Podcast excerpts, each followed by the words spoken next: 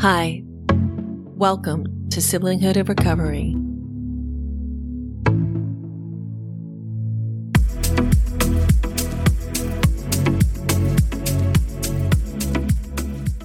Hello, welcome back. This is Angie Reno, and it's good to be here. I just came back from five days in Utah at Evoke Therapies Finding You Intensive. It was awesome. I did find myself. and um, yeah, it was really amazing. And one of the reasons that I want to do a trust the process episode is I don't think I could have experienced what I experienced this past weekend a year ago. I was in the throes of total chaos. Everything was um, falling apart around me.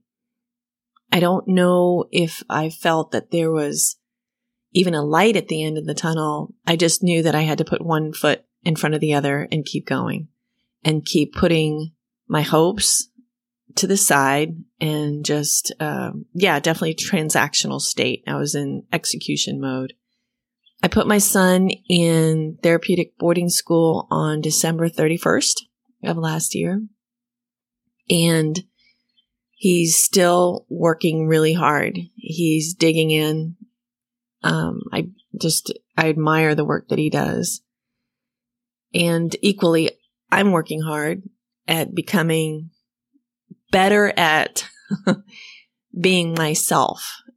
And what happens when you're going through this whole entire, I guess, dissection of addiction or SUD substance use disorder, you do have to go backwards a bit to find out what had been going on up until that point in regards to possible trauma and and definitely self medication, which is why I've provided the ACEs, the dialogue on trauma and the dialogue on self medication, because a lot of times these combinations of what's going on in life and a, of a child trying to sort things out themselves lead up to chaos.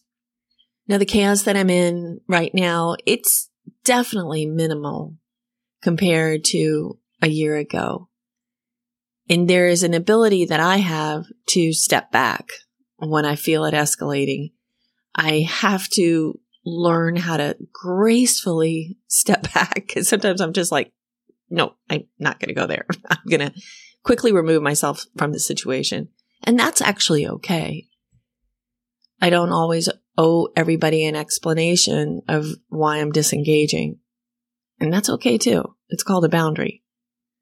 But the chaos part really escalated to the point that I had to let things go and I had to dig in, start reading the material, start really focusing on the 12 step and soak up everything that was handed to me by my son's therapy team. And there was definitely a few times when I'm reaching out to the head of the therapeutic boarding school going, you know, what's going on? What's the next step? What about, what about, what about? And I'll never forget the day when he looked at me and said, this is why we work on 24 hour increments. I'm like, yeah, I get it now. I get it. Because if I worry about what happens in three months, I'm not present. I'm not present in the day. So trusting the process, what does this involve? Even when you're in the midst of complete and utter inability to even depend on a situation or a person, to focus and to keep reading and to keep learning might save your own life. Because if you're in my situation, and there's a spiral, right, happening all around you. What I quickly learned is that my inability to control anything was making me sick. I was emotionally sick. I was probably not physically well either, although, you know, I've always pretty much taken care of myself. I know I, I definitely work out now more than I did last year.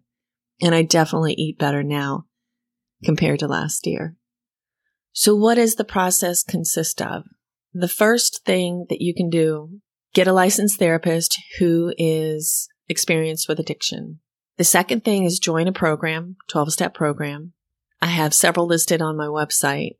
And the third thing is put one foot in front of the other and go to these places. Even if you're walking to your desk to click on a Zoom meeting, go there and do it. That time that you're making for yourself, it's a lifeline when you're looking around you and maybe you can't talk to anybody. This is the problem that I had. I couldn't even talk to friends that were in the neighborhood because they don't know. Some of my friends just didn't know what was going on. Not in what was happening like physically. They knew that my kid was in trouble, but my friends didn't necessarily have experience with addiction. I went to a meeting. All of a sudden my resources started expanding. Now people looking from the outside in I, you know, I don't know. I don't, I don't know what people think. It's none of my business. And that's, that's not a saying that I came up with. It is a saying from the 12 step program. And it's a good one. It's a really good one. But you go to the meetings, your resources expand. If you go to a physical meeting in your local area, you're going to start building a network. And the beauty of that network is you get to hear people, you get to listen to people, and you get to be heard by people who know what you're going through. Now, the process that a lot of people have experienced or that they'll tell you about, that comes again in just day by day. Read the first step. Read the second step. Read the third step. So when you do start to let go of the expectation of normality or control, and you start to engage with licensed therapists and individuals who are trained to deal with addiction and healing addiction, the best thing you can do is look at the process as if you're growing a tree. A tree needs to grow before you can place anything on it. As an example, before you can put a swing on it, you need a sturdy trunk. You need a solid base. And within this process, the best thing you can do is build that base. As you build the circle, as you build the community, and you can begin speaking with people who understand where you're at, the base, your base will become stronger. The challenge about the process, and this is tough to hear, is there's so much out of your control.